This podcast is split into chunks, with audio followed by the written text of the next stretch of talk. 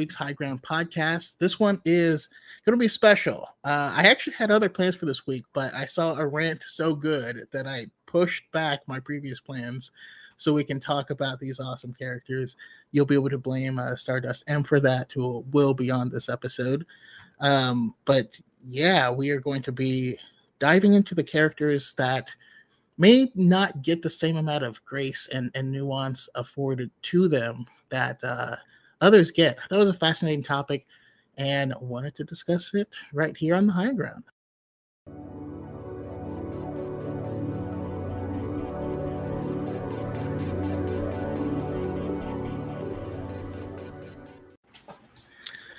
Hello and welcome everyone. Thank you for joining me on the High Ground podcast.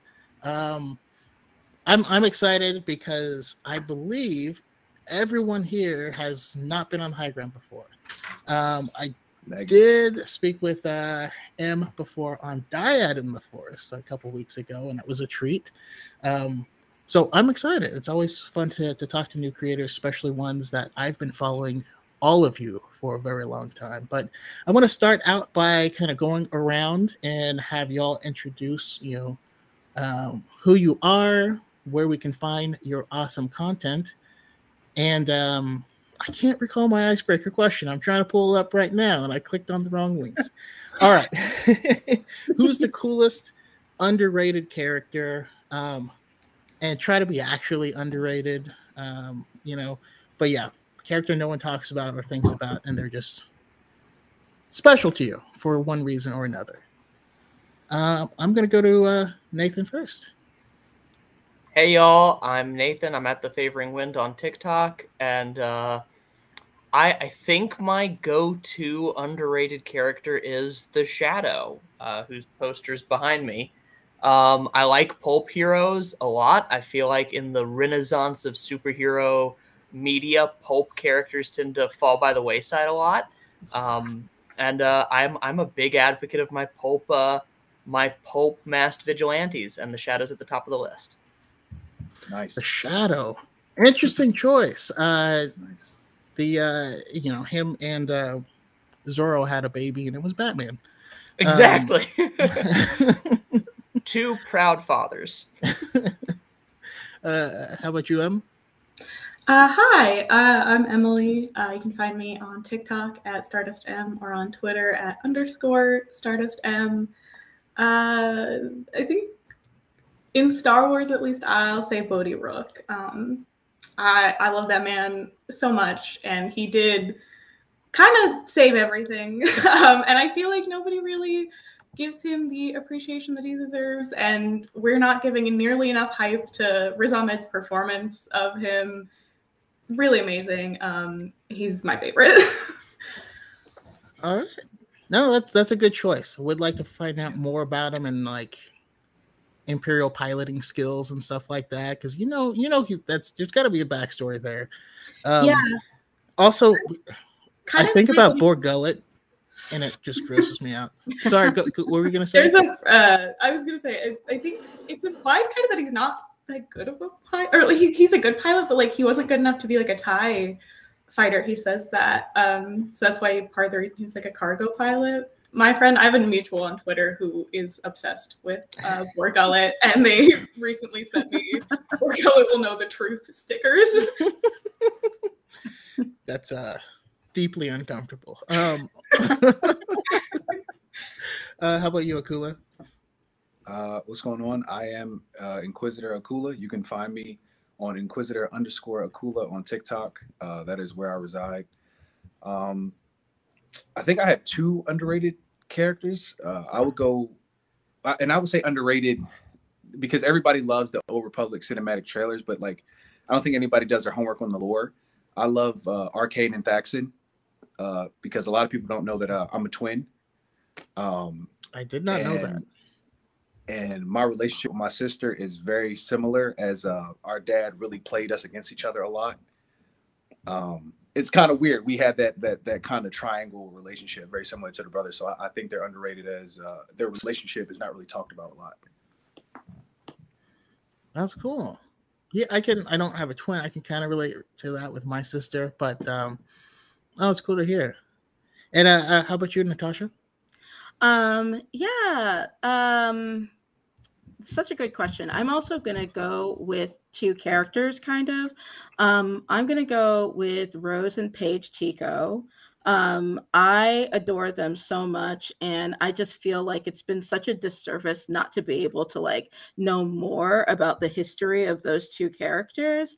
Agreed. And I think for Agreed. me in particular, um, also having a sister, um, like I just really love um, stories about siblings, and you know, it would be really nice to explore a sibling relationship outside of the Skywalkers at some point. Um, Yes. So, like, so, uh, so yeah, that would be that would be my pick for sure.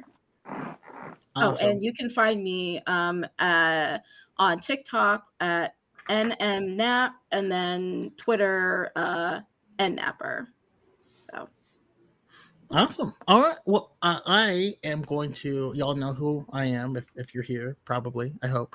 Um, for my underrated character, uh, out of Star Wars, I'm gonna say Sideways because there's a DC hero called Sideways. He teleports. I goes through dimensions. Super cool. No one ever talks about. Nobody ever. Uh, talks he just about like just disappeared. uh, Like that the hell. Sideways was cool. Um, like I think Sideways and Damage came out at the same time, and I don't care about Damage. Anyways, look up Sideways. And uh for Star Wars, I am gonna have to go with. I mean. Can y'all hear that Yeah. craziness going on upstairs? Can y'all hear that in my house? uh no, I can't. Good. um the character is getting a lot of love now and i didn't but i didn't realize how cool they were with sabe. Um Mm. sabe is a is a queen and yeah we, we stand we stand sabe here. Um but awesome. All right. Let's let's kind of jump into it.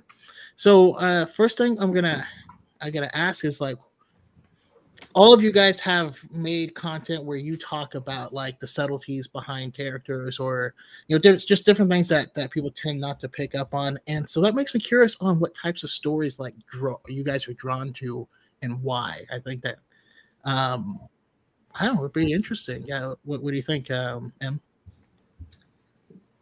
I mean, I I was a really big fan of dystopian fiction when I was a teenager, so I think in that case I'm usually drawn to I mean stories about like the underdog and you know fighting a government. Um, so in that case, I I really love stories that center the rebellion, um, especially stories that center in Star Wars the rebellion with non-force sensitive characters, um, and getting to see how they are just as important to the galaxy and how they you know contribute just as much to fighting the empire as say someone like luke or kanan or ezra.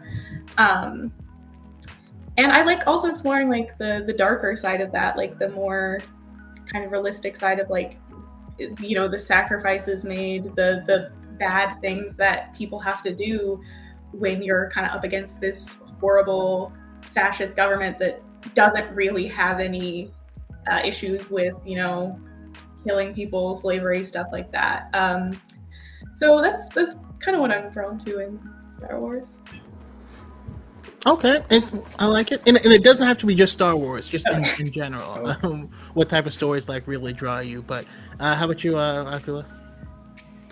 Uh, I I would have to agree. Like I I wish I had like a, a, a more separate answer, but that's per that she framed that perfectly, right? I like I like the political undertones, the heavy political undertones. Um, even some of the you know the the dichotomies that we deal with with good and evil. I love I love how Star Wars framed a lot of those, like kind of served a lot of those on a on a silver platter. Um, yeah, the com- comparisons to a lot of our social climate today, like even being found in stories 30 years old in Star Wars. So yeah, yeah, I think I think I love the science fiction element. Like I love the futuristic space element, but as well as is the fact that a lot of it kind of kind of circulating in, in in the storytelling of Star Wars. So yeah, I agree with Emma. Yeah, especially like you can just sit with these stories and just kind of kind of chew on them, and they, they mean so much more. reading them at different times. I always talk about reading the book Leia Bloodlines for the second time uh, in 2020, and it was it was too apt. Like it was scarily apt. Yeah.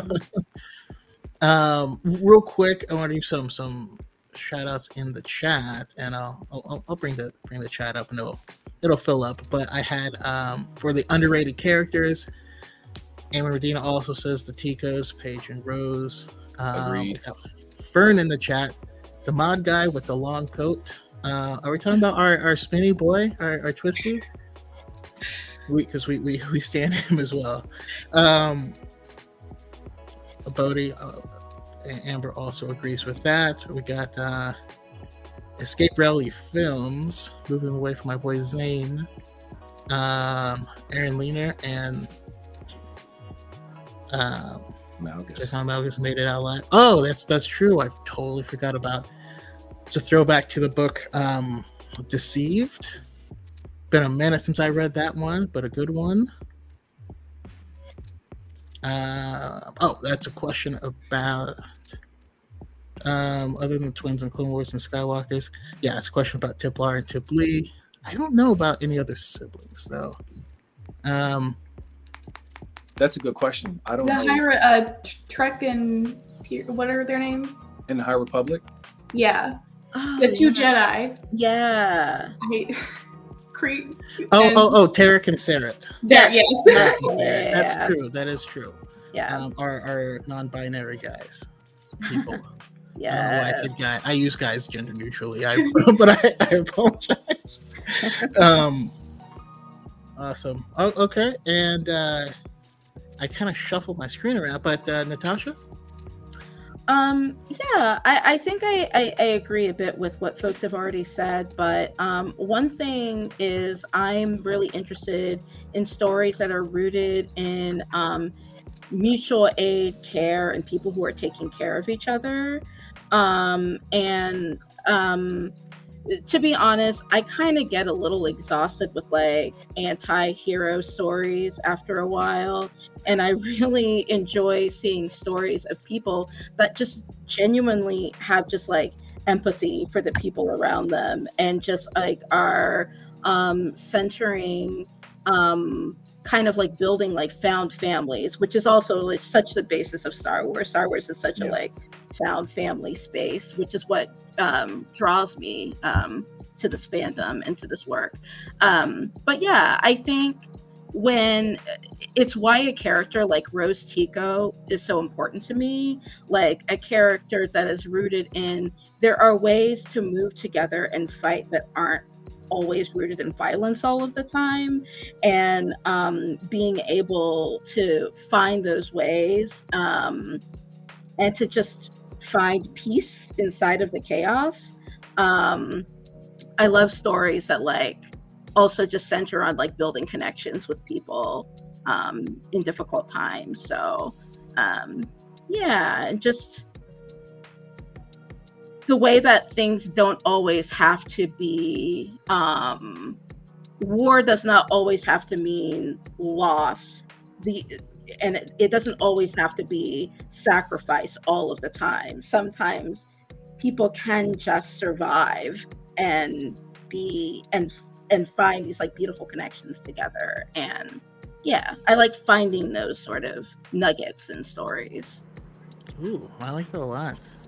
Really good. Um, and as as Fern says, yeah, stories of care and empathy are key. Edginess can get exhausting. Um, Yeah. and I, I find, you know, for, for me, it's something uh, like Daniel Jose Older said said to us um, in our interview. It's like a, a good writer tells the truth. Like that's that's what you're what you're writing, and for me, that appeals to me. So I love things that have those truths, but told in a unique fashion or a unique Mhm. medium. Um, one of my favorite films of all time, Eternal Sunshine of the Spotless Mind, is is you know it is a sci-fi-ish movie, but it's like, what are we without our memories, and are we Right. doomed to to repeat? And uh, and it touches on so many different things, but just in such a unique way. That's also why I love the Last Jedi so much. Is you know, and I I hear this this take of you know I wish I could have seen Luke Skywalker just crushing walkers, and like that's so lame to me. I don't I don't know how else, how to say it. I I love that comparison because yeah, the what Last Jedi and Eternal Sunshine have in common for these like very genre heavy concepts that they are and stories that they are, they're both very vulnerably human movies. And yeah, no, that's just I, I would have never thought to make that comparison. That's that's very apt. Yeah, I mean for for me, I've I grew up in this um I've, I've talked about it here before, but like the area I grew up actually had a lot of like white supremacists and stuff, and so I've I've always had to be physically strong enough that I could throw down if need be at any point in time. But like living life on edge sucks, and you end up, um, you know, just I, I just I prefer empathy and talking to people and understanding so much more. And I just lack that idealized version of of violence. It's not it happens, but it's not the point. Um oh, and so yeah, that's why I'm drawn to like Star Wars and stuff as as well. You know, Luke and Empire Luke and Return of the Jedi wins by stopping and throwing down his weapon, and that's just like yes. magical to me, you know. Mm-hmm. Uh, but yeah, how about you, Nathan? Uh, I was actually thinking about this for writing reasons recently. That my what attracts me in stories can mostly be brought down to um, does it sound like a character in Hey Arnold is telling it? Um, like a lot of my storytelling preferences come from like the grandfather and Gerald in Hey Arnold. Uh, but the other one being uh, I moved around a lot as a little kid, and so I like always attached to stories where a character is isolated but looking for a home and like looking for where they belong. And like, I mean, Rey Skywalker immediately became one of my favorite characters in all of Star Wars just immediately. I was like, oh, I, I get this person. I get them immediately. And I feel like their story is being told fantastically. Yeah, it's beautiful. I love it. All right, I, which brings us to the next question: Is nuance dead? Did the internet kill it? Did TikTok kill it? What happened? Oh. Where did we go wrong? I think I think expectations killed it. I think. Ooh. I, I think we all, no matter what side, especially I, I won't I want to say the expectations for the sequel trilogy killed it. I think I, I think everybody wanted something. Everybody wanted something different when they heard of a sequel trilogy coming to Star Wars, and I think people who were Anakin stands that would forgive him for anything wanted to see uh, another Anakin on screen with Rey, and they didn't get that. I think I think people who maybe wanted uh, a new and fresh telling of Star Wars that wasn't kind of a copy, carbon copy of the original trilogy, maybe. I, I think expectations killed nuance. That's a good way to put it. I, I I think that there's there was a desire from a lot of the fandom, and then I think to an extent from filmmakers as well, um, and has been not this is just not just a Star Wars thing. It's like a Marvel, a DC, and everybody think to please everyone. Mm-hmm. And sometimes in the desire to like, oh, you know, this group can't be pleased. It's like, hey, maybe that group would have been happy three years from now after sitting on it and thinking about things again. But also, no one, not everybody needs to be happy. Some some people can say, oh, this thing's not for me. I I'm I'm gonna move on to the next thing. Mm-hmm. Right. Um. But yeah. Yeah. I can see that as well. How about uh how about y'all, Aaron, uh Natasha? Um I don't know. Okay. Go, go, go. You go. Okay. Yeah. Okay. I would just go really quick. Uh, um, yeah, I, I, feel like I'm of two minds of this, and I think it's because I am. Um, uh, I'm gonna be honest and be like, I don't know everybody's ages here in this group. I say that because I just remember I have very clear memories of when the prequels came out and how people reacted to that movie or those movies. Um, and oh man, ooh, making me feel real old right now. um, but I I have a very clear. Okay, I'm with you. I'm with you. Oh yeah. So when the when the sequel movies came out, to be honest, I was just like, um, I don't know. This just this feels like it's just happening again. Um, but it it felt more intense because there are there's more access to different platforms for people to be able to be loud. Um, Of course. um so yeah i i don't know if things have like changed so drastically i just think that there's uh there's just more opportunity for the loudest subset of like the toxic side of the fandom to be able to say the things that are like um Agreed. bothering them um Yeah. and like i guess also just like a, my, a, another just kind of quick thought i have is um before the sequels came out and i really engaged more on like twitter and reddit in terms of star wars like fandom stuff most of my engagement was um people that i like met at cons and like just like my in-person circle of folks and I didn't even know that the fandom had this issue until I got on Reddit and I was like, wow, okay. There's a whole thing going on here. Um, so yeah, I I guess I don't really know if I have like a fully formed idea, but like it's weird. Time out. I found fascism Reddit for Star Wars. I didn't know that was a thing. I It's didn't know what? that. that How? was a I fascism- imagined I imagined that was all that Star Wars Reddit was. If you described Star Wars Reddit, I'd be like, ah, some of those shapes aren't allowed on TV. Oh my god. That was let a me- scary rabbit hole to fall into. Oh my god. Spe- I mean, speaking of, of which, I feel like, um,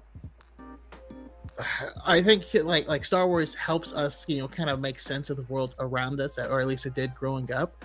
And I see, I feel like, specifically during the sequels coming out, which a lot of the complaints are identical, word for word, the same thing people said about the prequels, literally word for word.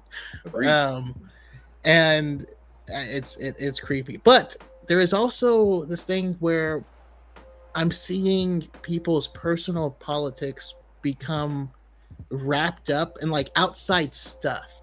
So hmm. like had the me too movement not been happening the same time the last jedi came out i feel pretty confident like responses to certain things might have been different you know nah, they would have still called her Mary Sue. They would have still been calling her Mary Sue. They were looking for that group was looking for that opportunity. They were they were waiting for that opportunity. A heroine? Oh my god, what a woman! They were waiting. This they is were true. waiting. I I think the hate that is more amplified by Me Too and Last Jedi is towards Holdo because I Yeah. remember when Oh yeah. Last Jedi came out, and a lot of people were like, well, "This character's not in the right. This character's it's just this is a women empowered. You're just a gimme thing." It all felt like people were funneling their frustration about Me Too and Weinstein onto, you know, Holdo must be an She's- overcorrection for that, even though it was She's a purple haired feminist. Which Literally. you love. That's, Which that's I love. right. I, I am a purple, you can't see it, but I am a purple haired feminist. The world needs more of you. Um, well, I thought like that's interesting too because I feel like that conversation when you're talking about people's personal politics comes in so often with the Jedi Order. A big reason that I I would say that I'm not as interested in the Jedi Order. A lot of it is like my own personal feelings on like my religion and like my with specifically like I know people apply a lot of their kind of Western um religion stuff onto the Jedi Order. Like I was I was Catholic, so yeah, like some of that stuff sticks out to me, and I think that's where like with that you lose some of the nuance because people are projecting the their own feelings onto that and not as, realizing. as soon as I saw you cosplaying as Daredevil, I I was like, yeah, I, I understand. that. yeah. As, um, and like that's a big reason like I have issue with the High Republic has kind of like changed that, but the High Republic is also a very different Jedi Order than the one we see in the prequels. Um, but yeah, like I think, and it's funny because I the sequels were my Star Wars. Like that was the Force Awakens was the first one that I saw, so I was really like I. Oh wow, you had a completely fresh. Yeah, like the the sequels, Rogue One, Solo is really like what I consider like my era of Star Wars. So I feel like I have like and like some of the other people who I know that were introduced to Star Wars through the sequels, like I spend quite a bit of time like talking about the nuances of them and the other like anthology movies and stuff. And yeah, it is interesting to see like people who yeah, with the prequels, like people saying like, oh, like uh or watching how long it took for people to add that nuance to the prequels. And now I'm mm-hmm. waiting to see how long it will for the sequels. Um I feel like people, most people just say it's till another trilogy comes out. Uh, but it's it's interesting to see that like when depending i think i honestly think depending on when you come into star wars or what you come into star wars on and if that if you like it then that's what you're going to kind of apply the most like nuance to because you're that is kind of like your star wars um and yeah. i mean i think that's i and i think that happens a lot with like you know people who came in on the Clone Wars when they were a kid. Like that was their first Star Wars, and how much they love that show, and yeah. how much people dissect mm-hmm. that and the different arcs and the different characters, even all these years later. You said something that was really fascinating to me, where you were you, you mentioned how like oh you know how long is it going to be until people defend the sequels, probably till another trilogy comes out, and it makes me realize like a lot of what we defend is comparative. We don't I mean, people learn that they are defensive of something when suddenly there's something to compare it to that they want to protect it for. So, like a lot of the vocally pro prequel crowd, um, or not, yeah, pro prequel crowd wasn't as vocal until suddenly it's like, well, you know, the prequels were better than this. Oh, I like right. the prequels in comparison. Uh, so that's that. That's a fascinating point. I mean, I was ridiculed into the ground for liking the prequels. Um, so I, I, I felt were like... in the trenches defending the prequels every day.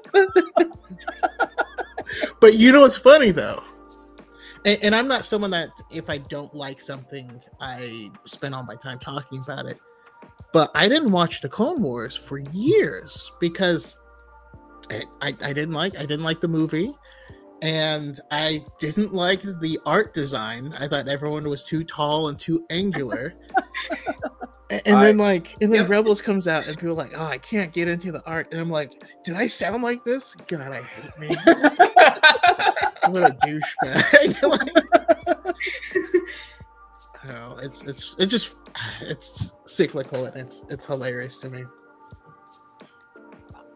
Um, I I want to ask, by the way, M and anybody else who had an experience of coming into Star Wars and later, because uh, I I found Star Wars at the same time as a pacifier. Like there's no memory of life without Star Wars in in my brain. Um, I, I, as even though it's an early memory, I remember when the first special edition VHSs came out. So, like, what is the experience of finding for anyone who can answer this finding something you like and then discovering that there are a bunch of people telling you not to like it or that you're wrong about having discovered this thing is good like that that sounds so bizarre to me. It's i, I mean uh, yeah like because i deal with it a lot and i've noticed that a lot of people um it's in my comments i get the kind of well like if you were a fan then or like you're a newer fan so like whatever. Um but like honestly, because like I watched it and I didn't really become immersed in the Star Wars fandom until I like quarantine. Um mm. so that's also it is like I saw kind of the online discussion and like general like public reaction to things like The Last Jedi and um you know Solo and stuff like that, but I wasn't in the fandom. Um and then when I got in the fandom, I was kind of just so like set and like oh, I like the first like Force Awakens is my favorite Star Wars movie, and I like this. So like, um, I just was kind of like, oh, whatever. I don't really care, but it, it is a weird experience having people kind of constantly invalidate my opinion because mm. they think that because of when I came in or the fact that I, you know, everyone has their biases. I'll admit, like I am biased towards like the, the probably the films that came out um then because they were my first and I the, the, a lot of memories attached to them. But like, yeah, I just like it's weird to to get that and to and to act like I don't know Star Wars as well just because of uh, that. Yeah, I'm not I'm, I'm not a real fan, but I, yeah, I don't know. I mean, I I've learned to ignore it for the most part. Uh, just kind of be like, yeah, okay, whatever. The block button is free for some people on that page. So well, I didn't even realize there was hate for like Star Wars, like uh, like for the for the uh, the Phantom Menace came out when I was eight years old, and I was head over heels for it. But I was in an environment where you couldn't say out loud that you liked Star Wars because you would have gotten bullied for that, or you know what I mean. I probably would have got put in a locker or something silly, right? So my love for Star Wars went like undercover for years. So I didn't really find out there was a hate for the prequel trilogy until I had a social media presence. Like until I got active on TikTok, I had no idea that people hated the prequels. But by that time, the sequels were out and people were just loud and ranting about it. So I was like, oh my God, this has all been going on this whole time. This it was like it was a shock to my system. I was like, okay, okay. well, uh, with uh, with what you were saying, um, I, one of the things I find is really funny about that part, that conversation about like, because I've gotten, oh, your favorite's the Last Jedi. You must be a, a new fan, and I'm like, well,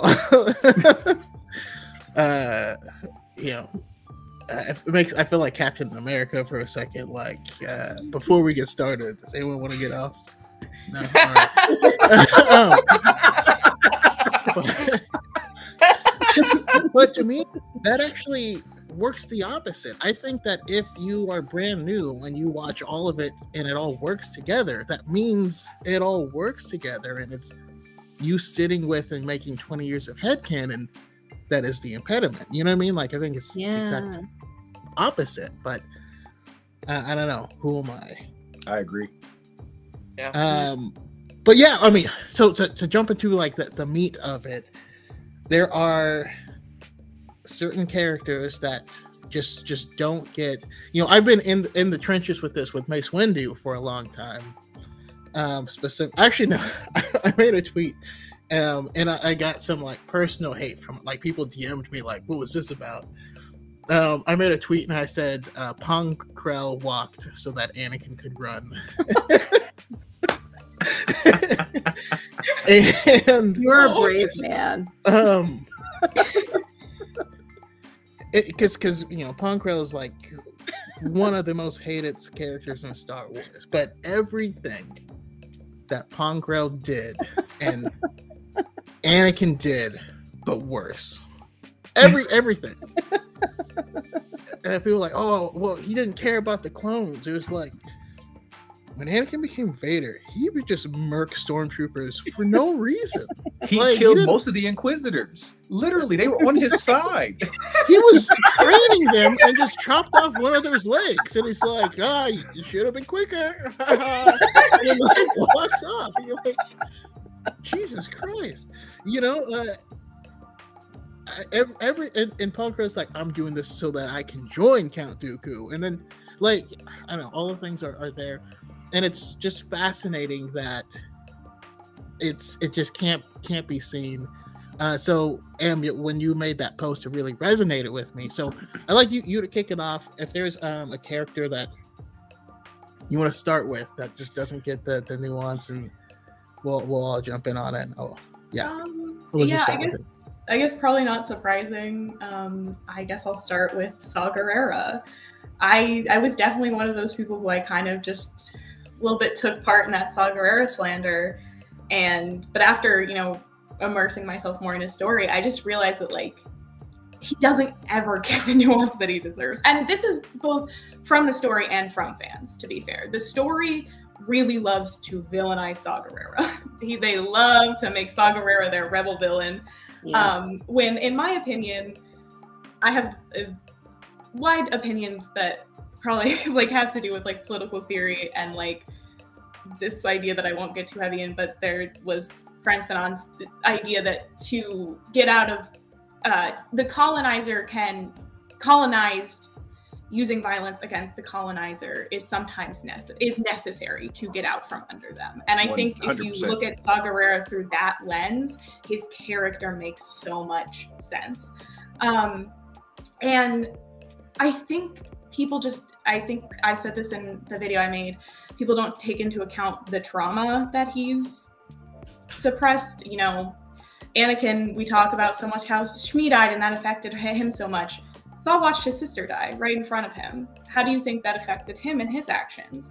Saw has been spent years of his life fighting a fascist government, and that has taken a toll on him physically. We see. So imagine if he physically looks like that, what his um, mental and emotional state is like, Right. and like you know why he is so paranoid and why he is so defensive and you know willing to maybe sacrifice more than the rest of the alliance. Um, and i think it's unfortunate that maybe the most nuance that saw Gerrera is given is in rebel rising which i love. And i love that book. And i feel like um, especially viewing saw through this lens of his relationship with jyn really helps even if it is flawed and he is not the best father.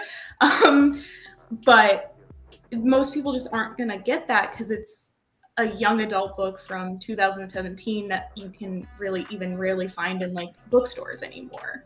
Um, and you just don't i feel get the same impact as reading it on wikipedia. Um, and i just feel like you know part of that is like i just it's frustrating to me how people do not view Saw, how how often how the story almost intentionally tries to draw parallels between Vader and Saw, and yet Vader gets all the nuance and Saw doesn't uh, from Why do fans. you why do you and we- believe that? Like, what do you what do you believe the source of that difference is? Why do people find that? His skin. I think it's because he's black. Um, I think it's he's black. I think Yeah. it's 'cause he's the black extremist, uh, and they put him against often Mon Mothma, who is this like nice white lady. Um, so, and, I think, and I think that is the, the difference. I think that's the big the big difference. Um, and once again, I think the story also really does that. I don't know if there has been a, a black person who has written Saw Gerrera's character, and I can't help but think how how different he would be if that was allowed to happen. And also, just to be fair, if we got a story through his point of view, we never see Saw Gerrera through his own perspective. It's only through other people. It's through other lenses of other stories, and we've never really gotten into Saw Gerrera's head to to say, you know, who who is he why what does he believe does he view himself in a certain way? Does he think sometimes he goes too far? Whatever. And also like i and it's like i get you don't have to like saw Gerrera. i get it. No. and i get his story is also hard to consume because it's split up against like 10 different forms of media. And he pops up everywhere. Um, but he is given like five minutes of screen time and then gets rushes off. Um, but like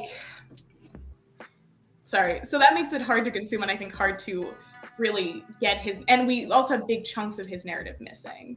There's a big chunk of his his story missing between him like i think it's jedi fallen order and him saving jyn and bad batch. There's a chunk of it missing between him leaving jyn and where we see him in rebels that i think would be very impactful to his story mm-hmm. and especially in what ends up being his kind of fall into paranoia um, Mm. and kind of what he's had to deal with.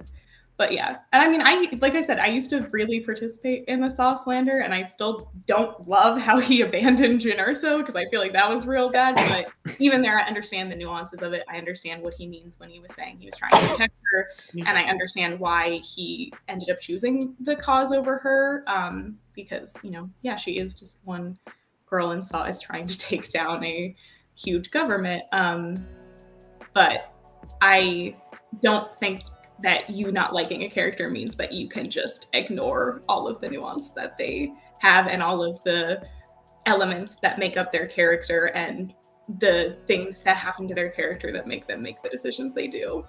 We are seeing especially when you worship other characters for some of the same things, if not worse things. Yes. Worse Mhm. things. Worse things. It's an evident. It's evidence of patriarchal white supremacy that white men, white male characters are defended for doing things that are straight up supposed to be villain arc material, while the sympathetic characters who are women or people of color get no benefit of the doubt, even though they're supposed to be a sympathetic character in that moment. There is nothing supposed to be sympathetic about Anakin when he slaughters the the uh, Sand People in Attack of the Clones. We're supposed to be on Padme's side, experiencing shock and horror, like, "Oh my God, what's he done? Who am I, I was in the sleeping with?" trenches. Right. Cheryl can confirm. I was in the trenches when I put up that post about my Anakin slander. They were coming out of the woodworks. Anakin but he Anakin, lost his man. mother. But but what would you do? What do you It's- mean? I wouldn't slaughter an entire village. I was I had a I had a comment conversation with someone one time about Saw and they were like, "Well, Saw, we see him like being mean or hurting characters that we like are heroes." And I I think they were in the context of Rebels and Right. um, Sabine and the Ghost Crew and I was like, "Hey, uh, do you remember when Vader for- tortured Leia and then held her while her planet was blown up and she lost everyone she ever known or loved? When he cut off Luke's hand and then he froze Leia's the love of Leia's life in carbonite. Like what is so if keep the same energy is my thing. It's like if, if that's your criticism of Saw Gerrera, where is that for Anakin and Vader? that energy. also- and they basically tried to write it off and they were like, and I like said, I was like, you know, in Bloodlines we learned that like Leia still has like lasting trauma from that. Yeah. And they just kind of Yes. brushed that off. And I was like, no, you don't. If you're going to sit here and say that Saw Gerrera is bad because he was mean to Sabine and Ezra, then I want you to, to look me in the eye and tell me that, that Vader is fine. it's the impossible ethical standards of patriarchal white supremacy. It's it. You have to be perfect. You uh, any minority character, you got to be completely perfect. Can't mistreat anybody. Don't hurt a fly. But the uh, I can't help but identify with this white guy who has no self control. It. I'm Right, I had somebody try to describe to me what anger was. They put the, the Webster dictionary dictionary definition of anger to me to justify why him slaughtering a fucking can I curse on here? Slaughtering a village, men, women, and children, non-combatants was justified. And I was like, are you serious? Even even went so far as to talking about my military status. Like they got to the point of saying that I wasn't a real Marine because I didn't see What are you think a marine is? literally deployed. like what? oh my god! Well, I, I, I can't imagine the the the headcanon you have to wrap yourself around to be in that space to even to even frame those words that come out of your mouth. Like that's powerful. That's You know, powerful. another thing that kind of comes to mind, um, I have uh, Monty in the chat. British accents also means villain to many. Except for God. Ewan McGregor. Except for Ewan McGregor. That's except true. for except for Space Yeah. Jesus. Um, but Sorry, I shaved my beard. I would have had the cosplay.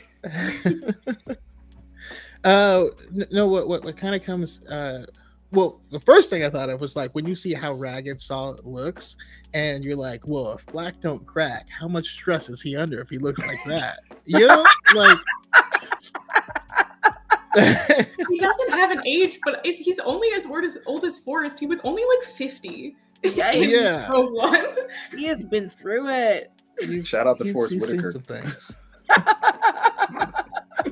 you know, but I I also think um because there's a lot of things that are that other media also just portrays to us often. You know, like there's always the the cop who's a, a renegade who is like breaking the laws and breaking the rules and like their their commanding officer is like put your badge on my desk. Give me your badge and your gun. And they heroically still investigate and like break laws but it saves the day. So it's okay. Uh, and, is- and i feel like that mentality also flows into like whoa this is what i'm used to seeing.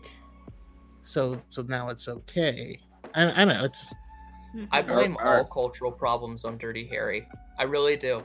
it's a it's a it's a good movie that really fostered a, a trope of like, hey, this absolutely unethical individual has the right idea and is validated in any choice that they do moving forward. And what's their credential? That they're sorry, you know what? I'm actually going to rein myself in from how political I was about to be just then. I'm gonna, I'm gonna tone that down. I know I'm pretty sure everybody would agree, but I'm still gonna tone it down.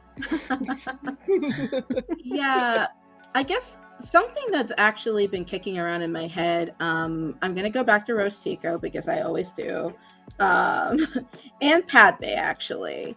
Um, I I think what I feel very um, very frustrated by is the idea that we have these characters that are really rooted in like compassion in care in empathy. And like those characters are treated like uninteresting or they're, they're treated as stupid for being compassionate. Um and i think that's something i think a lot about um as I as I reflect on how people look at these characters and who is given grace and who isn't. You know, I I think a lot about how people will bend over backwards. You know, we've kind of gone over it a bit, but people will bend over backwards to make every excuse for Anakin um, under the sun. Like they will argue you into the ground about like how nothing is ever Anakin's fault. Um, but somehow it is like Padme's fault that like she didn't do more to like stop like Anakin, but Anakin's not responsible for any of the things that he actually did. So Or, like, like Padme is stupid for being compassionate towards Anakin and ignoring red flags. And but when when Luke does it, when Luke is compassionate and forgives Right. him, he's Right. a hero That's- and we love that. And it's like That's a big one. and that's a then what's one. the difference between those two characters? Hmm. It Because I had to challenge my own self about that because I made that same argument about Padme and somebody pointed out the same thing and I was like, shit. I had to challenge myself like, wait a minute, right? I'm being biased. I'm being biased. I need to back up. Well, it's so I mean yeah, I made a joke about it, um, and I was absolutely kidding.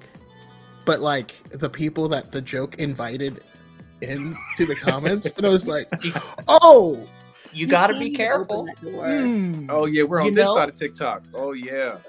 what, what You know, I think that brings up a great point about what happens to nuance online is that um the way that like every website algorithm works from Google to YouTube to TikTok is that it rewards like uh, it rewards extreme opinions that you agree with. So, you know, like we put it if I put out a take, everyone who finds that take who agrees with it strongly or disagrees with it strongly are going to be the ones that make that blow up and it's more likely to be agreed with or disagreed with if I'm very absolute in that take. The less nuance I have, the more likely it is to blow up. And all of the all of the YouTube accounts that blew up during the the sequel trilogy were the ones providing the least amount of nuance because they had the most opportunity for people to agree or disagree. And I think that's I think that's the biggest place where nuance dies is through the reward of an absolutist take online. Mhm. Yeah, it is. It is so rewarded that it it hurts me, and like, it's like I could be a full time content creator if I just if I just gave in to the dark side. Oh, and boy. it, Oh, That's Oh, what I was. boy. I was like, if I just made, if I sat there and just every week put out a video that was like, Rogue One is the most underrated Star Wars movie, underrated masterpiece, I could be doing numbers. I could be doing numbers, but instead I want to sit there with my my nuanced Rogue One of takes and my lengthy discussions on the film, and people don't like I that. relate. I relate to the dark side, and I found myself defending the Jedi Order during that era. And I was like, no, I don't even want to be doing this, but here I am making arguments for Yoda, making arguments for Obi Wan, and that's not even that's not who I am.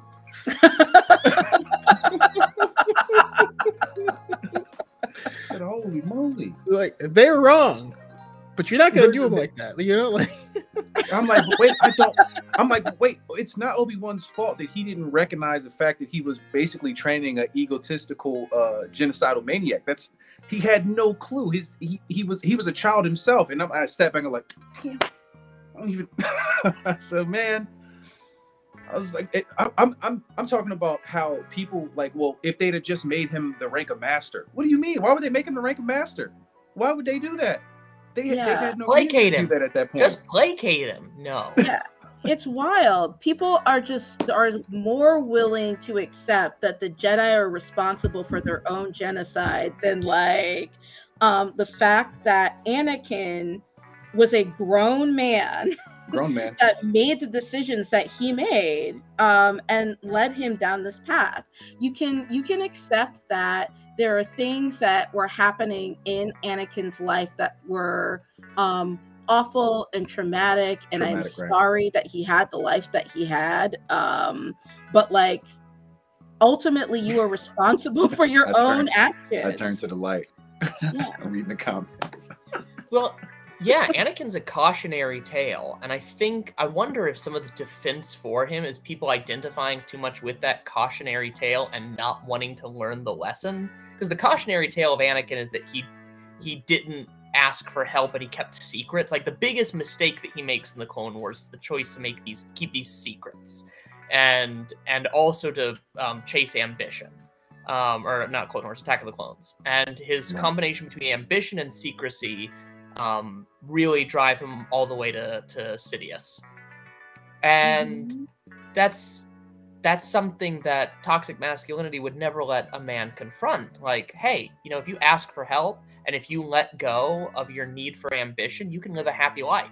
If you let go of the need to be a Jedi Master and just be a Jedi, you know, if you let go of the need for secrecy and just ask your your friend Obi Wan for help, these things Mhm. can be solved very easily. They're, but instead we lack that these things that men are taught toxically to latch onto and take pride in um, are are the things that you know the cautionary tale of uh, the cautionary tale of Anakin would would tell them to let go of. it's it's funny because it wasn't until like recently uh, and I'll, I'll say within the last i don't know three years um that i've been able to cry. Because you don't ever cry right? And you know i'm proud of, i was proud of the fact like no man i just take these feelings and i just crush them like a like a goddamn man and you're like oh that's probably not good That's not good at all. that, that's why women live longer One hundred percent. One hundred percent. That is why women live longer. Also, we do stupid shit. Men just do Exactly. stupid shit. We don't know when to quit. Don't know when to quit. listen me and my friends we used to drive around town find bushes and jump into them um are you trying to tell me that that was not a rewarding pastime? Because i learned lots of life skills in there. Once climbed onto don't moving jump too deep into it if it's a thorn bush. Oh no. Don't jump out of moving cars. Uh i learned i could do backflips. That was cool.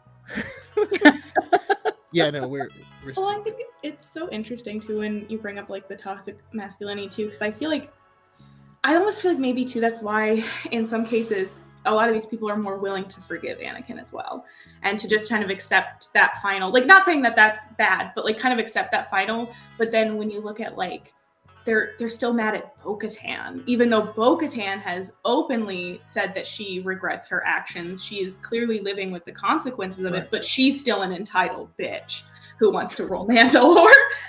Like Bo Katan's an incredibly sympathetic character to me. Like, I, I have Mhm. not watched the cartoons, I only have uh, seen her through a portrayal in Mandalorian. But from Mhm. everything that I've been given, it's this is this character who was raised with ideals and systems and expectations, not Right. unlike you know toxic Right. masculinity and patriarchy, not unlike you know religious expectations, actually very literally religious expectations. Right.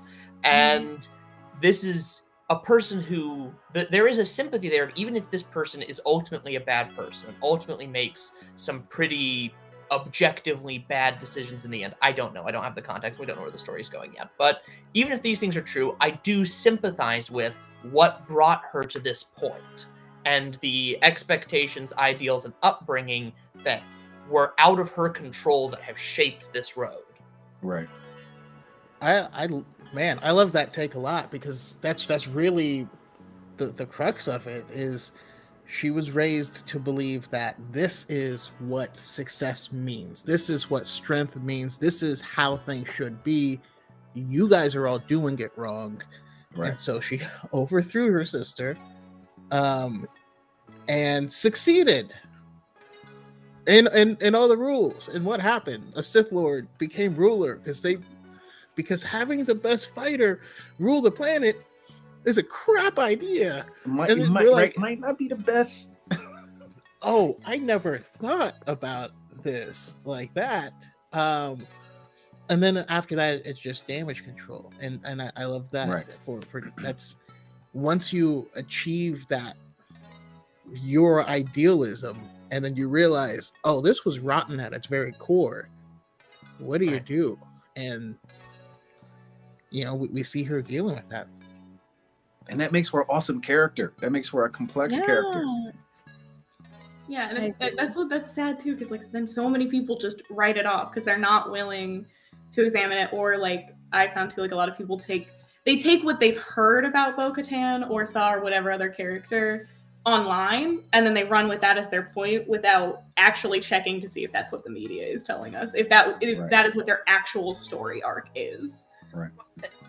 Well, the horrible thing that I this is going to sound incredibly unnuanced, but I, I worry that it's really the case is that I think there just are a lot of people who jump at the opportunity to finally have found that you know that bitch that that woman who's ah see this is the one. This is the the feminazi. This is the exactly what I've been saying women are like all along and they're not going to look further than that because they feel the success of having found that example. Because that's the that's the discourse i see around bo-katan a lot and i'm like that doesn't that doesn't add up to me. It's the same discourse that happened like in a different way but a similar tone around carol danvers in marvel. It's like you just decided like ah i i recognize this about the the type of woman i've always said was out there somewhere and she's it and I refuse to look further. You can't make me. It's my opinion. Right. right. yeah it's it's uh I, I mean i mean when it comes to like carol danvers i i know how many of those same people that hate her like goku you know Oh no. I, I, I don't know. There's just there's but but uh, again that's the same. It's it's the same it's the same take just over and over again and it's just funny how often it's happened and how like it took me a long time to even notice it and then i start looking backwards. So when it comes to the term like mary sue for instance um You mean Batman? With prep time. happened is, is absolutely no man he wins because he knows 146 martial arts i'm like that doesn't make him need prep time, 146 Th- that what, Yeah. what does that even mean to you he knows so many How many different ways can you throw a punch? Like, I don't. uh, but first time I, I remember hearing that was used for Ahsoka when she first came out. And then um second time, because I, I was, you know, reading the expanded universe books and I was on the force.net back in the day. I realized this is being used a lot for Mara Jade. And then in those books, you know, spoiler alert, Mara Jade dies. And my favorite character, Jaina Solo, they started saying about her. Like, oh, I used to like Jaina, but now she's she's becoming like Mara Jade and like a Mary, a Mary Sue. And then it also happened again the day that uh, Cara Dune joined. I don't know if you remember that, but you know she fights Din and essentially beats him, and people were pissed. There's so many headlines. Oh man, you have your guy in armor, he gets beat up by this girl, and you're like, I know, not the same people praise her. It's, it's just it would weird. have happened in real life too. She would have iced him in real life. Uh, yeah. like, how do you not look at that and go, doesn't matter the armor. That she's taking him down. That I mean, I I feel like uh, Mary Sue at this point to me is just it's become one. I mean, it's sexist, and I just I will not. I don't take it anymore. But like, it's just become to be woman who is good at things. Um, Fennec Shand is a Mary Sue because she beat Cad Bane. Rey is a Mary Sue because she could kind of hold up in a fight against Kylo. Uh, I, I don't know. I Jyn is a Mary Sue because she can take out ten stormtroopers. Whatever. It is just. Right, but but by their arguments, we have male characters who are Mary Sues, and we don't bat an eyelash. Yeah, right because and it's somehow it's it's somehow okay that Sherlock Holmes knows everything and can also box and fence. So annoying. But Rey can Rey can hold a saber, so that's where the How dare she? How dare she? We saw her with a stick the entire movie. Those are not the same thing. I How think dare you say a stick is a lightsaber? I think the thing with Rey that always like blows my mind is like she's literally a scavenger and like has like dealt with like machine parts like her whole like life and people Right. could not accept that she could figure out how to like work How a to ship bypass the hyperdrive? How like right like hyperdrive, it, yeah. it makes no sense to me because i'm like you based on like what we have been presented about this character it absolutely makes sense And Han is Yeah. not a mechanic. That is not. That's not in his makeup. So he would not know. That's that's right. That's perfect. He would not know. Well, wait a minute. You could do like- that. Han That- being bad at fixing the Falcon is his plot line. yes Oh yeah, Han, Han being bad at everything except for smiling his way out of problems is the character of Han Solo f- from moment number one. Oh, and also, so someone uh, in the chat, um, Assad Shield, uh, uh, Shah- Shahid, um, reminded me of a video I've been meaning to make. That I was tricking the whole. So I made a video recently about uh, Daredevil popping up in No Way Home and getting everyone's reaction to it. And a lot of people are that was that was that's a trap. Uh, I wanted to see people's reaction first because I want I can't wait to point out that yeah, it was unearned by Spider-Man. It was random. Uh, it takes you out of the movie. Hmm. It was unnecessary. It was great. I loved it. It's the same thing as the A-Force scene Mhm. in Avengers Endgame. Mhm. It's it's the same. It's the same thing. The difference is because I had people in my theater looking over at me like, "Who, who is that? What is this? What does that mean?" And you know, this that was put in there for the people who knew the character, who watched the Daredevil show. It was put in there for them. If you didn't watch it, it wasn't for you, and that's okay. Same, same thing. yep I see the same thing. yep yeah, and I think I had to come off my high horse about that end game scene because I see the comment about that the end game scene where they the women come together and there's the girl power moment. I remember being so frustrated, not because because I just felt like Captain Marvel could have just taken the fucking thing and just flew. Like she did, did I felt like the moment was unneeded, but I had to remind myself that that moment wasn't for me. That mm. wasn't that wasn't put there for me. It's time for me to step back. I've been watching male characters through this whole movie do their thing. This scene was made specifically for a specific audience, and I can step the fuck back and shut up for five minutes. I mean, Yeah. because there's legitimate critiques of that scene. I think that scene is a great Oh, example. of- absolutely. Of, Yeah. hey, Marvel, you shoved all these women on screen. None of them have interacted. How many of your, I don't Yeah. love the Bechdel test, but how many of your movies pass the Bechdel test? Tell me How do- right now, quickly, how do these many of characters these know characters each other? interacted for more than five minutes. But for me, even as like a woman, like I was like, fuck yeah. like I don't know. It's like, yeah, it's like I was really hyped by that scene. I really the first time I saw it, I enjoyed it. And I know now, like looking back to it, it's like I can't help but think of all those like the little girls who are gonna look at that and be like, oh, that's so cool. Like there's like all my favorite characters like together. And like that's yeah, that like that's who that scene is is for. And you can talk about how it's unearned because you know Marvel doesn't do that great with female characters, but while also acknowledging how Well, the important thing- that scene is. 100% the the wild thing is that there's like another very like the only the movie beforehand had a completely earned woman power scene like that no one's ever complained about on the battlefield in Wakanda when they're Hmm. like I love that moment. No one ever Mhm. brings up like, ah, they're all on screen together. It's because it isn't a splash panel moment. It's why did the women get their splash panel? Right. And I, I have an issue with that moment that is an issue I actually have with several parts in the battle in Endgame, which is a I used to direct uh, theater, and my issue is strictly spatial. And it's the same problem I have with Ant Man during that fight, where I'm like, where is Ant Man? He is in several places. Does not make sense. and and I have the, uh, there's a couple other characters just like the only time where anybody like makes sense is during the glove handoff scene from Barton to um to T'Challa to Spider-Man. That's the only time where people where they are on the battlefield makes any sense.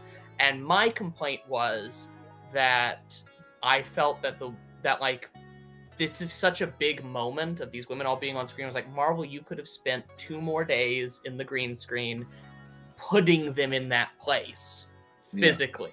Because I was like, but that it was it's the same exact complaint I had with Ant Man. I'm like, how do you get there from there? How did she get there from Yeah. there? But that's that's a complaint I have with the whole fight, not just that moment. I keep seeing like, why is Ant Man regular size here and he's big over there and he's on the same screen twice? what what what is this? No, Escape from 100%. Reality Film says it's fair to say it's unearned, but we need to bring that energy with everything. Also, sometimes cool unearned moments should just be allowed, and I, I agree with that. And that's that's one of the whole purposes of the conversation. Is that's that's the nuance. I I can I- I can you know eat a sandwich and be like, oh, I don't really like this. I would have used this type of cheese, or I would have replaced this with this. And it doesn't mean that this is trash and I should hate it. You know, like there is, we, we can we can uh, we can adjust. And if you hate this thing here and not there, then what? Why? You know, that's Yeah. that's Why is it good versus bad, hate versus love? Why can't it be? I like this thing. It can still be better. You know. Yeah. Oh, that was my whole my whole take on my last couple videos about the spin, right? The spin that we all Oh. know fell into just raw civil war, and the the comparison between uh, Din's spin versus the spin that we saw um, from ah, what is his name? The mod, the modder. yes. Uh, I want to say Criff, but I know that's not it. We I can't we- remember the- his the- name. the like I understood that the spin was silly, right? I understood why it was there. I understood who directed it, who decided to keep it. I just felt that the way it was shot could have been a million times better, right? But I understand I understand Scad. people's right to critique what they love, right? And I also understand that some people who are going to take oh scad, some people who are going to some people want to hide their prejudices prejudices in critiques. And I understand that that's also going to happen. A hundred. Yes. This is how I feel when so many men do this. They go, Well, I just want to see well written female characters. You're just being sexist. I have a Plainly, hot all the things you just listed are sexist, but sure, hide behind you want to see well written female characters and then ignore the women and or like in your comments who are saying, Well, I thought that they were well written, or I really identified with their character, and you're you're a man, so you might have missed some of these like nuances that really make me identify with her. I feel Right. like that happens quite No. a bit with Rey, and also like I could say Bo-Katan because I know like like a lot of women uh, really like connect with Bo-Katan. Um, but like yeah, like that it bothers me all the time. It's like people hide these like, and it's I think it's the same thing with like you could just say any other diversity. I want diversity, but I don't want it to be forced. What does that mean? I What does that mean? I want the, what I does want the that right mean? person. there are less want white right people person on for the screen. job. I want to make sure well, the right it's the- person gets hired. I love They- that one. they I- want we would have to make sure that the everything right person gets the consumable. job. They want everything consumable under a white context the same way men want women consumable through a patriarchal context. Like it's why it's why for white audiences Green Book is acceptable racial media while Do the Right Thing isn't. You know, it's because it delivers it in the context of whiteness versus in the context of humanity or God forbid the context of blackness. Um, I have a really big hot take about how people take in different types of strong, you know, female characters and what they find acceptable. And I've been like debating making a TikTok about this. But I I think that I, if you look at the pattern of when men say, "Oh, I'm not sexist. I like these other strong female characters that I've approved of." they're all female characters that get delivered to the audience as sexual consumables at some point or another. Um, Ripley at the end of the first Alien, Leia in all of the trilogy movies, but specifically in Return of the Jedi. Um, uh, the one that made me think of this was um, Mhm. Metroid Samus. Samus is deliver- delivered in the bikini at the end of the first game. Um, all of these characters, uh, Sarah Connor gets a sex scene in one movie and scantily clad in the second movie, even if it's like it's strong, sexy clad. clad, but still like it's 1980s version of Xena Warrior Princess. Um, and men approve of these things because it's femininity being delivered to them as women the consumable object and the hot take i have there is that men these men will say well of course i support strong women they can sleep with me whenever they want Mm. I think too, um, to add on to that, I've noticed that too. It's a lot of times when women have, if they're not presented in a more sexual context, it's when they they have more masculine traits. I find that a lot with. Um, a lot of men say, "Oh, well, I like Jyn Erso," and I'm like, "Okay, but like Jyn Erso has a lot more masculine traits than someone like Rey, even down to the way that she dresses in almost the exact same way as her male lead." So Mhm. like it's like that like because they they see more of the masculine traits then that's a, a good thing even though like i could argue that like that ignores a lot of like the vulnerability in certain characters who have more masculine traits but like that's that makes them comfortable and then yeah they think that like oh well because like i or maybe they can identify with them more and then that's a good female character but then someone who isn't like rey who kind of falls outside of like the you know, either sexualized or a more masculine female character is Right. exactly femininity can only come if it's consumable for a man but rey or not yeah rey carol danvers and wanda maximoff all allowed to keep their femininity without ever being ever being presented to the audience as um as a consumable for men um specifically like the one that gets close to being you know masculine or like losing their femininity you might think is carol danvers but she's presented sapphic like very sapphic Mhm. um which is a, a multi-thousand year old presentation of femininity so Yeah, and it, Yeah. another another character I think about too is Ahsoka, um, because I remember the early days of Ahsoka. Because if we want to talk about being in the trenches defending a character, like uh, people hated her, like hated Ahsoka in the early days, and it's because people really hate, uh, not all people, but you know, uh, certain men in the fandom.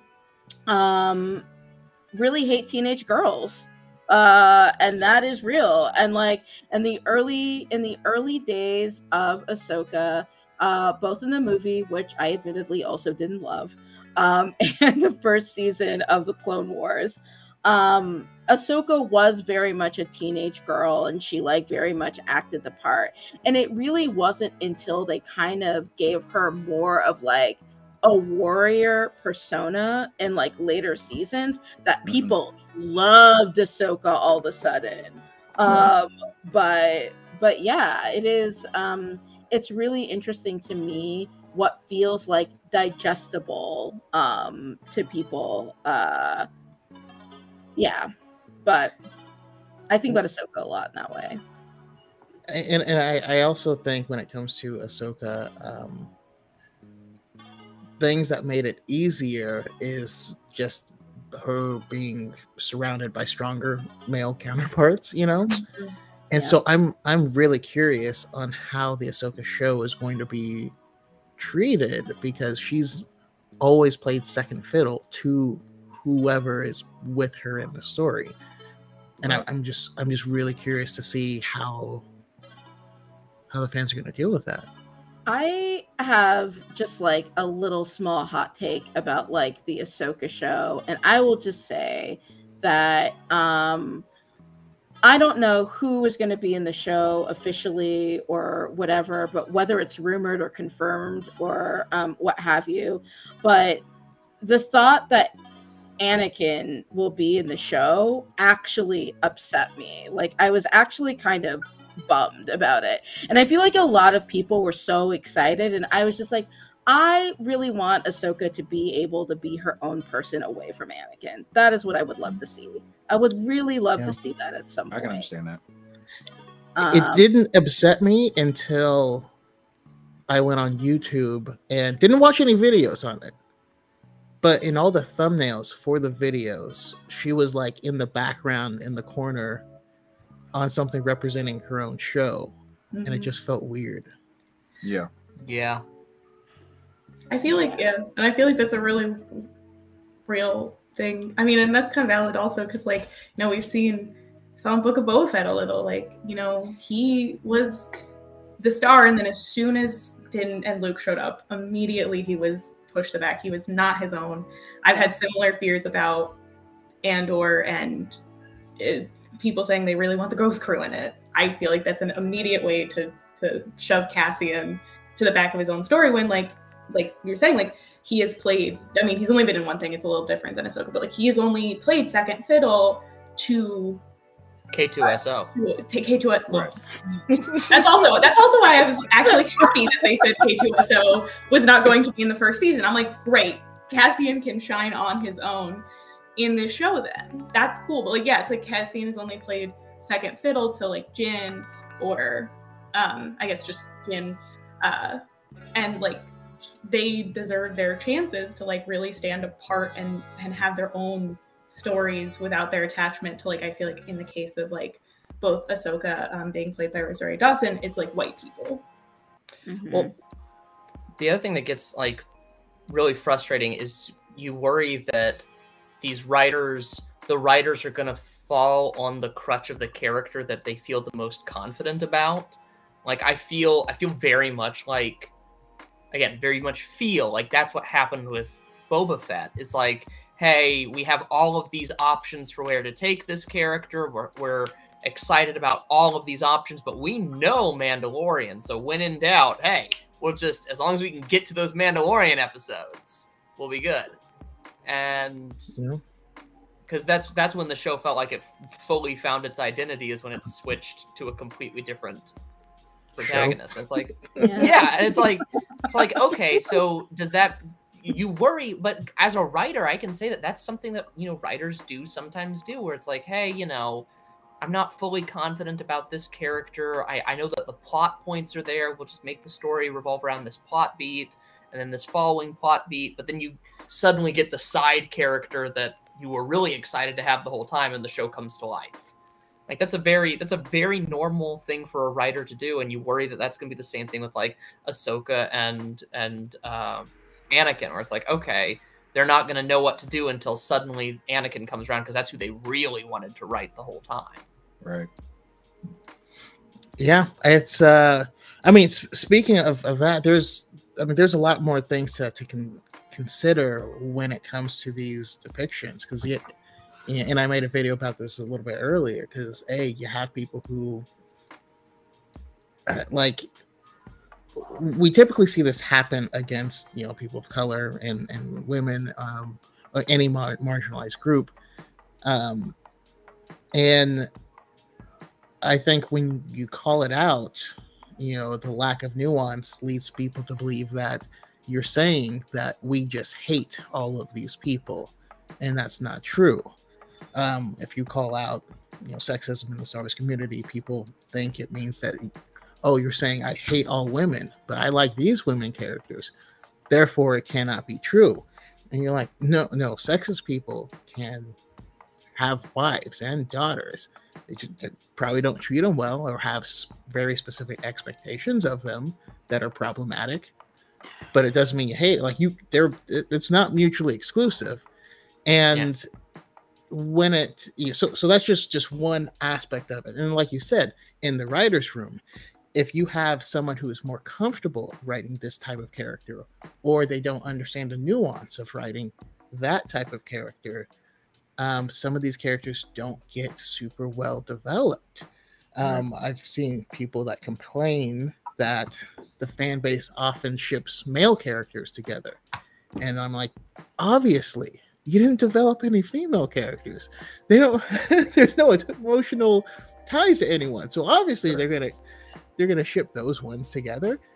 Yeah. Um I feel like And the then- Marvel universe, all the way up through, you know, until we got more from Wanda, it was more like, who do you want to see with Black Widow? Because there were there, unless you were going to ship two men together, you didn't have other options. hmm and and Black Widow, and they even kind of joked about this, but they they wrote her personality to be whatever the was necessary for the, for the guy's development. She was like, yeah, a yeah, I was just about to say whoever she was on screen with at the moment.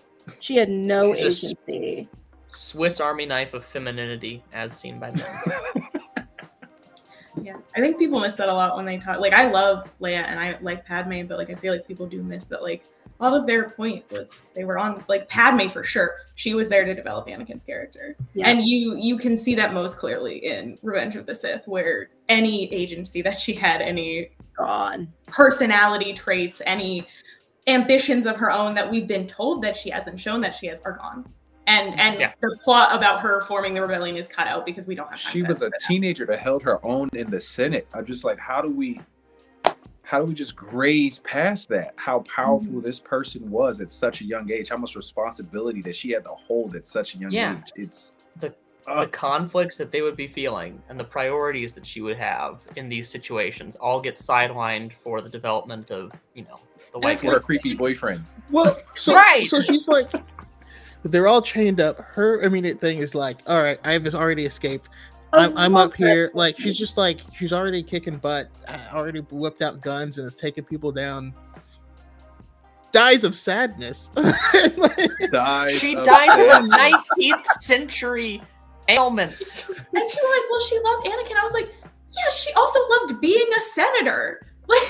Like, I was like, Well, you know, alive. she wasn't a senator anymore. Maybe she died of that sadness. I was like, I got voted out of office. other things. And like, as much as I love Leia, like most of her development comes through a romantic relationship with Han.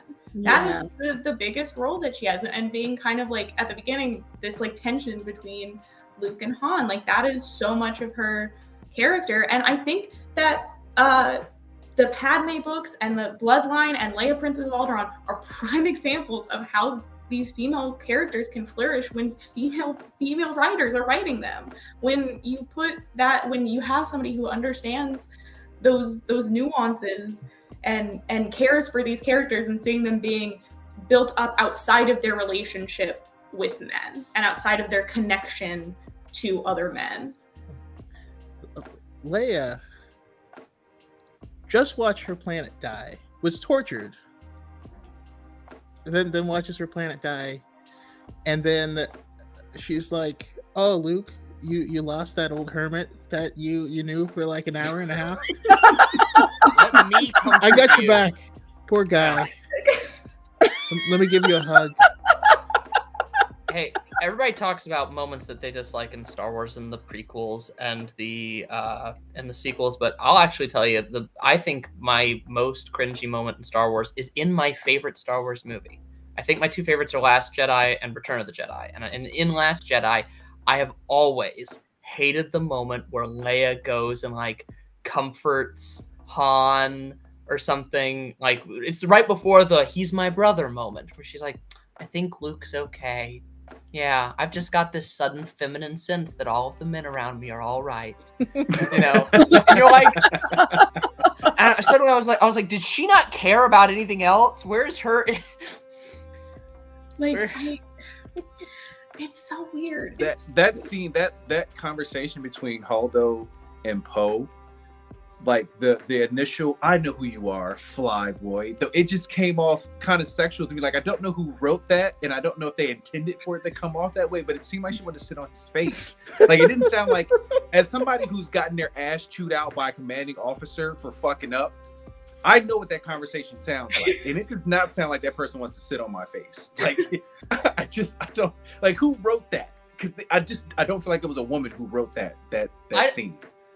I think it was someone who didn't have a lot of experience in aggressive managers or or um, in um, commanding officers either, uh, because it doesn't it doesn't feel like it's. I think it, that that is a complaint I have with Last Jedi because it doesn't feel like a moment of reprimand, nor does it feel like a moment of education. It feels Right. like this weird thing in the middle. Like when you're being reprimanded by a manager or a, a, a commanding officer, and tell me if I'm wrong, they don't care if you have more information and they don't No. care about giving you a lesson. They're going to ream you and you're going to be sent to your punishment.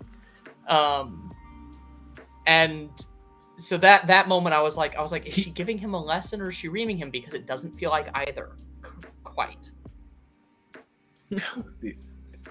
yeah, I could talk about that. I, just, I I didn't understand. I didn't understand that relationship, especially the way we get sold Poe. Like Poe is sold as like this ace pilot, but he's like the guy, right? And then I don't. Uh, he all of that kind of just falls to the wayside, and he kind of just becomes this idiot. Like, Well, and- he's a- he's I don't an know ace if he was pilot always without a intended to be the idiot. Like if he was always, Ye- inti- but like pilots are very smart, very battle oriented, like human beings. You're not just put anybody in the cockpit, and you wouldn't sacrifice people for the sake of a small victory. That just that's just not how pilots operate. So to watch, to have that, and I guess that's a, a headcanon for me because I, under, I I know real pilots. So to see Mhm. Poe be whittled away to that, in my opinion, simply to kind of I guess engineer the scene where Holdo has to reprimand him, reprimand him, is like, well, I feel like we could have got here. There's a better way we could have got here. Cause now he just seems like an idiot. And then he he tried to fucking he tried to stage a mutiny. I was like, It was oh the my stupidest God. thing. I was like, oh no no no no, and and, and they I, I don't know I don't know. I guess we, we can leave that up for conversation because the Poe Dameron that we got in the Force Awakens just didn't feel like the Poe we got in the Last Jedi. Yeah.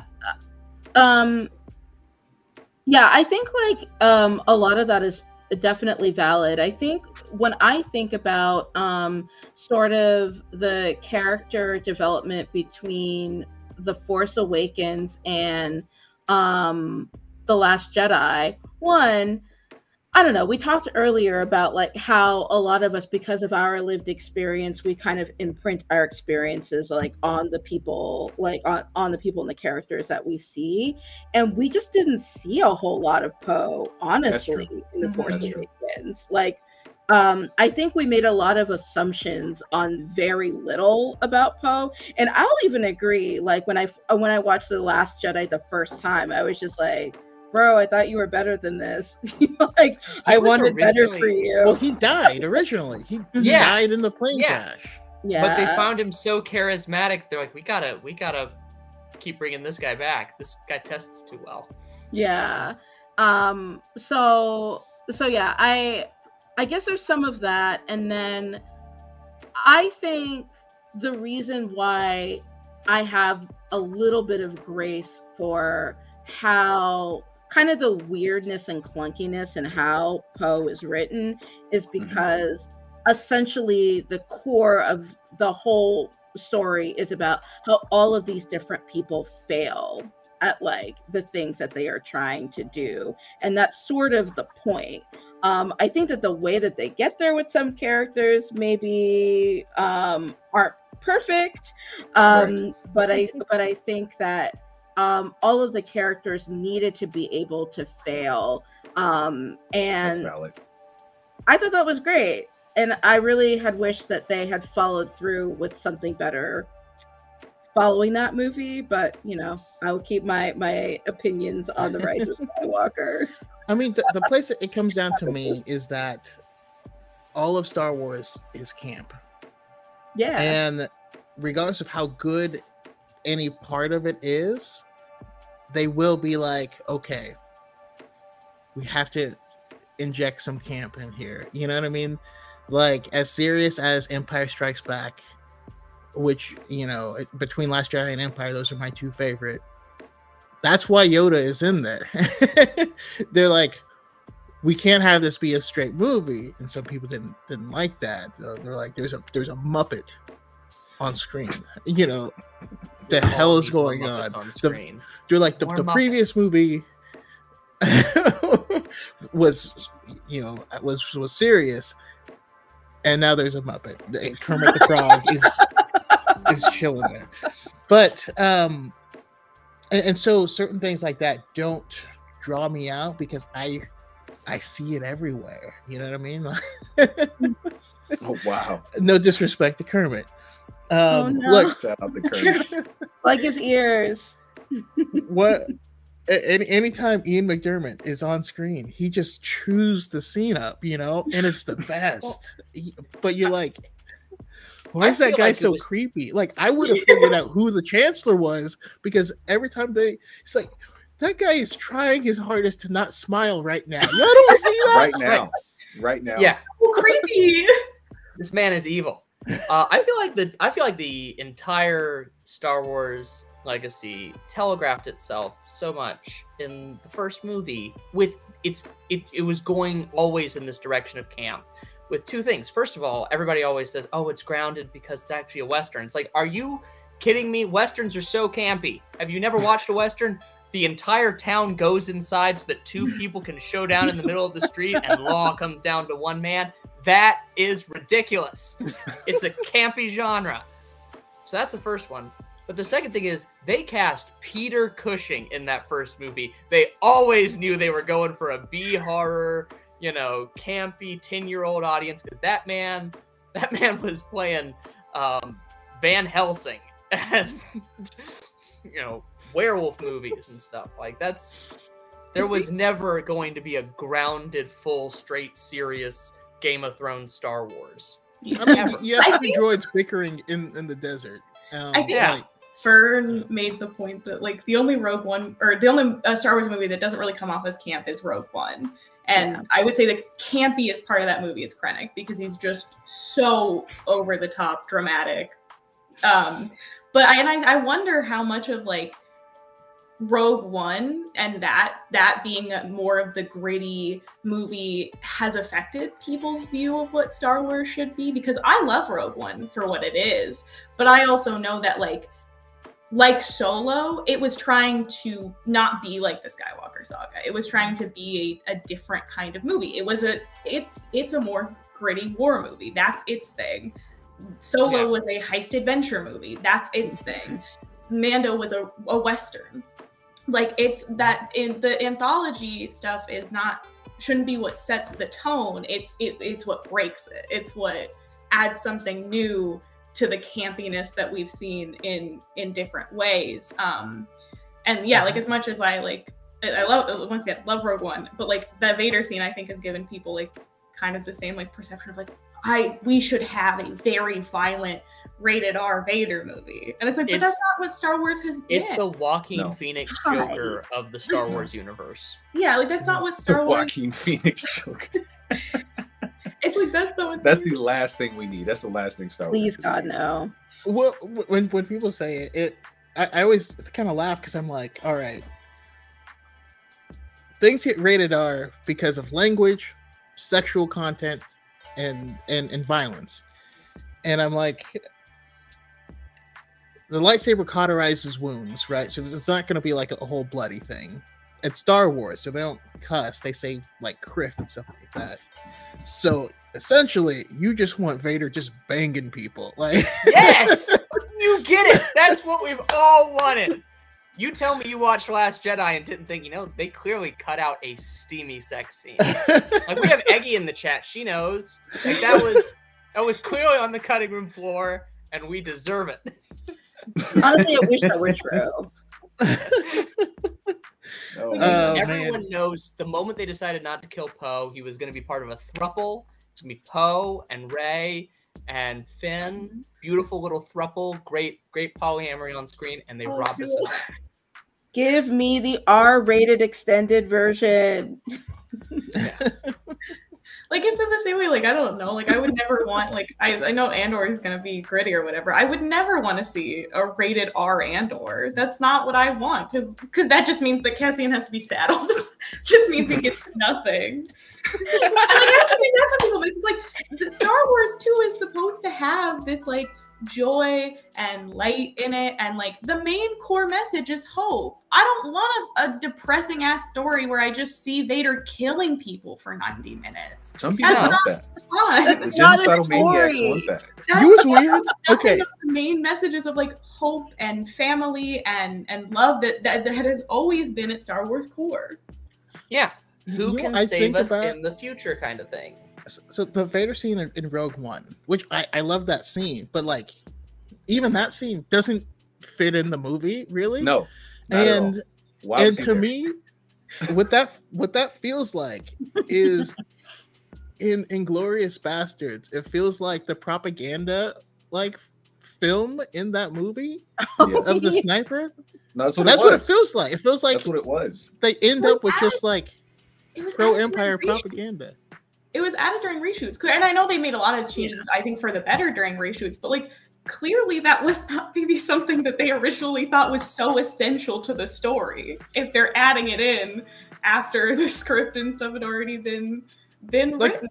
like the movie's over and then they're like but wait Like, you know, what'd be there's cool. Let's add this. That that touches on my biggest curiosity, though. Like my biggest curiosity is about the the newest wave of Star Wars. Is like I don't actually have a lot of. I don't really have a lot of criticisms, but I have a lot of curiosity about the projects we didn't get or the projects that didn't like meet their fruition the original way. Whether it's um, what's his name who did uh, Ford v Ferrari almost gave us a Boba Fett movie, or um, why am I blanking on his name? Uh, uh, uh, Colin Trevorrow almost did uh, Duel of the Fates. Dual Fates, Yeah. Um, I really want to know what Gareth Edwards' original Rogue One was going to end up like, partially because Gareth Edwards hasn't directed a single film since the reshoots of Rogue One. And I'm like, what happened to this man's artistic soul?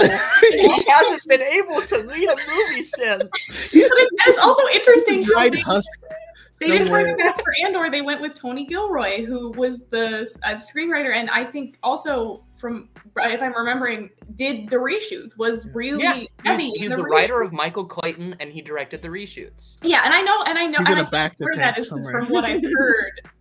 Cassian had quite a bit added in reshoots, so maybe they were like, "Yeah, we want the guy who." Yeah, this is the guy like- who like. But yeah, it is interesting how they were like, how they just kind of went away. I mean, Gareth Edwards still- doesn't seem to be bitter because like he did an interview No. with Star Wars recently. He seems to still love it and like have a good time. But yeah, this, I don't think he's done much since. I don't In know. if this is my retrospect- check, I'm good. in retrospect, his Godzilla is my favorite of the new Godzilla movies. Like, I know there was a lot of problems with when we see it in theaters. Like, oh man, show me the monster, stop cutting away. But like watching all three of the most recent ones like back to back, I'm like, okay, this is actually this is actually the best movie of them. And he's got a great eye. He's got maybe even two of them, and I want to see more. Uh, Hey, you know, hey guys, one- one the, last the wife was is thinking. flagging me down. I gotta go put my daughter to bed. It's ten something here, so I gotta go. Yes, I we, we, well, we are we are wrapping up right now. Uh, you want to Oh. just uh, go ahead and uh, let us know where we can find you and your awesome content, and if there are any um, closing thoughts you got. Say it one more time. Oh, just where we can find you and your content, and if you have any closing thoughts. Uh, I have to follow all of you guys now. Chaco, you know I got you. Uh, Emma, I think I just started following you. Um, I will find the rest of you guys. I am Inquisitor Akula, Inquisitor underscore Akula on TikTok. Um, and uh, closing thoughts. Closing thoughts. Um, I love Star Wars, and I love any stint of Star Wars that makes the universe that much bigger and fills in the gaps. And I, I'm one of the people that feel like even though we love it, we can still have room to critique it. And I feel like we're kind of losing that as Star Wars. No mm. matter what side of the avenue you're on, if you're defending against the bigotry, if you're for the bigotry, I still think we should be allowed to critique no matter what side of the avenue you're on if you love Star Wars. Beautifully said. I I, I agree. I, I I hope we can quiet down the noise so we can actually have those conversations again. Because because I I miss them, you know, and I, I have them here all the time. So I appreciate y'all for, for coming out and all this stuff. Mm. Um, but uh, yeah, yeah. So so we are gonna gonna wrap up, and I, I apologize because I know you know Nathan, you you got to go as, as well. Um, Not. I think my wife's already asleep. I'll I'll go poker. Wake up. but um yeah i mean we'll, we'll just go ahead and, and wrap up with everyone um uh, natasha if you can uh, let us know where we can find you and your content and closing Yeah. thoughts Yeah, of course. Um, so yeah, again, you can find me on TikTok. Um, it's NMNAP, so N M K N A P P. Um, and on um, Twitter, um, NNapper, N K N A P P E R. Um, so you can find me on both of those uh, platforms where I just talk about Star Wars and all kinds of other stuff. Um, and I guess like closing thoughts um, are just I just want people to care about compassionate characters as much as they do, um, you know, anti-heroes and other characters. That's all. I'm like, I just, I, um, I've really appreciated. I know there's like a lot of negativity and all this other toxic stuff, like in the um, fandom space on TikTok and Twitter and all these other things. But to be honest, over the last couple of years, I've just found so many. Oh, yes. so many incredible um, content creators um, who have just opened up my my mind to to to think about Star Wars and other perspectives and um, who have just been really committed to creating like safe spaces to have dialogues where we might disagree sometimes um, and we are critiquing and you know sharing what we love in a way that just feels um, really like beautiful. And I, I think it happens more than more than it doesn't. And yeah i want to i want to spend more time focusing on that and just like shouting out and blocking out like all the like haters and negative people and like giving them less attention um is my is my goal. So uh beautiful. Yeah. thanks for having me. Yeah thank you for coming on. I it was awesome to have you. Um how about you nathan? Uh you can find me on tiktok at the favoring wind where i continue to talk about uh just talking about story and movies. And i think the thing i want to leave people with is um, de deprogram and ask yourself why we we treat you know white male characters differently than we treat everybody else and why the standard is different. Um specific most specifically in this conversation why we seem to be giving such such a hard time to women unless women are presented to us as men um, in a way that is patriarchally acceptable. But uh, don't don't hold people of color and women to a standard you wouldn't hold a white man to. That is the that is the definition of supremacy, and I, I look forward to continuing to talk about that in uh, in the Marvel franchise as Doctor Strange comes closer. Yeah, that's a big conversation that uh, has been and needs to continue happening because people people are, are, are weird. Um, say say Wanda is more powerful than Doctor Strange and see what happens. yes, which she, she is. Yeah, it's confirmed. We know it. Um, unquestionably. Last but certainly not least, Stardust M. Uh, you can find me on TikTok at Stardust M or on Twitter at underscore Stardust I have a lot less eloquent thoughts on Twitter, but it's a fun time. Um, and I think similar to Nathan, I just uh, I encourage us all to give nuance to to fictional characters um, and people, but in this context, you know, characters. Think about you know, yeah, why even if you dislike a character, that's fine, but why um, why do you not view their trauma or or story in the same way that you would view a white man's. Um, and, you know, uh, and also like in that term, like follow other people who disagree with you. Like not in the way that they'll like make fun of you, but like uh, make sure to uh, you know get ga- gather the nuance by engaging with people who might have a different take than you. I think um, and and be willing to listen to their opinions and and learn from them as you might expect them to listen and learn from you. Uh, and yeah, and I think that's especially important with uh, some of the Star Wars shows coming up. So, yes, thank you so much. Um, last thing uh, for me to say is that uh, I meant to say earlier, but I believe that kids are immune to camp.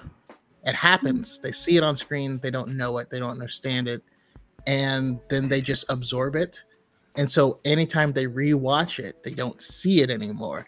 And then they grow up, and then the new thing comes out, and it has the same level of camp, but now they see it because that's not their camp. Anyhow,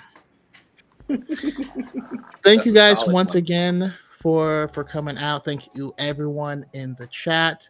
Um, Montgomery Harris, uh, Assad, um, Miss Aggie had Element Seven in here. Saint Pat, um, Escape Reality Films. Uh, we awesome people. I don't know if Fern is still hanging out here in the chat. Fern is amazing. Um, Luke from the Pod Ones podcast. So many amazing people. It's an amazing community. I love having these conversations, and that's like these these talks are what keep me going. Um, so I appreciate having more to keep going. Cal Four, did I not mention Cal? Anyways, Cal Four is great. but that is the end.